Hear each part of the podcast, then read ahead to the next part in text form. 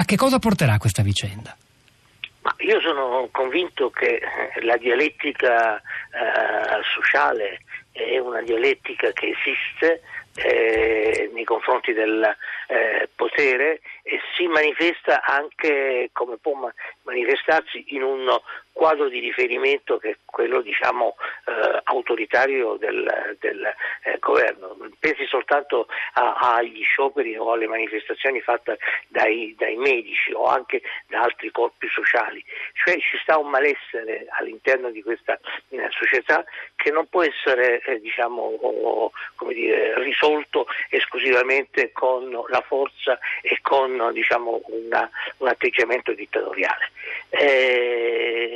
Non è un caso, la rivoluzione del 2011 non è che sia passata in vano.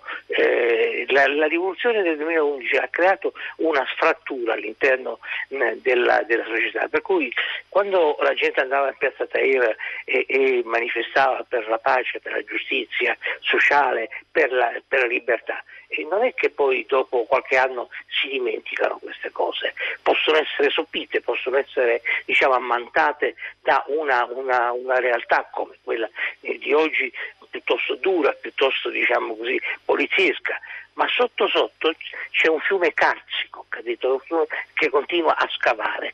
A mio avviso questo discorso, che è stato sempre un discorso abbastanza limitato nella stampa e negli analisti europei, quello cioè di pensare che le rivoluzioni del 2011 nel mondo arabo siano finite amaramente, hanno fatto poco i conti con quello che è con quella che è la diacronia, con la necessità che queste rivoluzioni abbiano il tempo per potersi diventare. Basti pensare che le nostre rivoluzioni, a cominciare dalla rivoluzione francese, ci ha messo secoli per potersi affermare.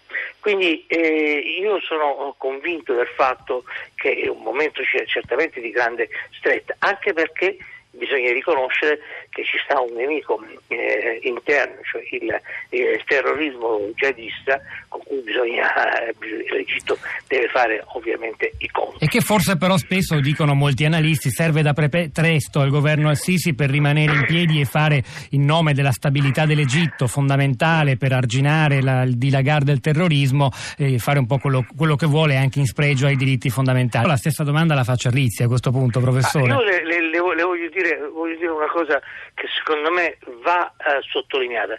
Quello che ha detto Manconi è una cosa importantissima, perché se l'Europa è stata assente nelle rivoluzioni arabe nel 2011, oggi ha un'occasione importantissima. Il caso Regeni va al di là solamente del caso Regeni, che ovviamente con cui noi esprimiamo tutta la nostra solidarietà e tutto il nostro dolore. Ma perché la gente poi dimentica che noi abbiamo avuto sempre un discorso sui diritti umani, avendo poi tutta una serie di rapporti con le dittature del mondo arabo, Mubarak, Ben Ali, Gheddafi e così via, però nello stesso tempo facevamo un discorso astratto sulla necessità di garantire i diritti umani. Quello che dice Manconi è una cosa fondamentale, cioè è un modo politico di porre un problema, no? Ma questa volta con una priorità rispetto a tutto il resto. Avanti prima si diceva, se fin dei conti sono questi dittatori che riescono a mantenere i flussi migratori, riescono a mantenere una pace,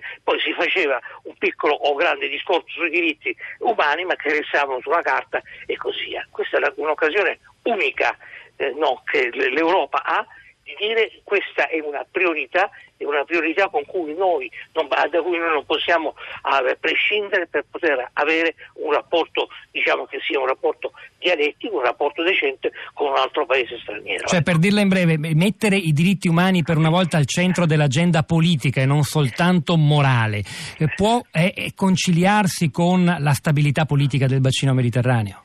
Ma secondo me è sempre un discorso di equilibri e di dialettica. Non è che si possono avere delle posizioni nette, ma è chiaro che in questo passaggio, in questa situazione, questi paesi non possono essere lasciati soli, cosa che è avvenuta nel 2011 quando ci sono state le rivoluzioni nel mondo arabo. L'Europa non ha saputo più dire nulla. Abbiamo fatto male ad appoggiare di fatto almeno il vero e proprio colpo di Stato con il quale Al Sisi nel 2013 ha destituito i fratelli musulmani, che ci facevano paura, però le elezioni avevano vinto. All'epoca, vi ricordo, un attivista egiziano proprio ai nostri microfoni qui a Radio 3 ci disse: anche noi, scesi in piazza a Tahrir nel 2011, tutto sommato preferiamo il fascismo dei militari a quello dei religiosi. Noi ci siamo un po' tutti accodati e abbiamo salutato, non dico con favore, ma con una certa neutralità, quel fatto. Sicuramente, ma questa qui è la dialettica, secondo me, di un movimento rivoluzionario. C'è stato un tentativo con i fratelli musulmani, che non hanno capito assolutamente come si gestiva uno Stato, perché il problema sostanzialmente è questo. Si è parlato della democrazia cristiana, islamica,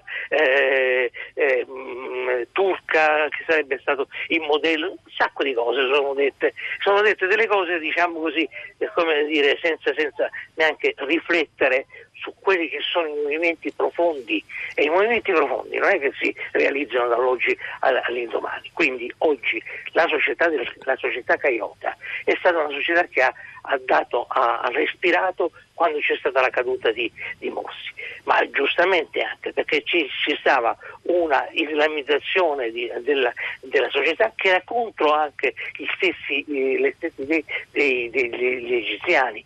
Quindi hanno guardato a Al Sisi come la possibilità di liberarsi di tutto questo. Si sono accorti che Al Sisi non libera assolutamente tutte queste forze, ma le reprime.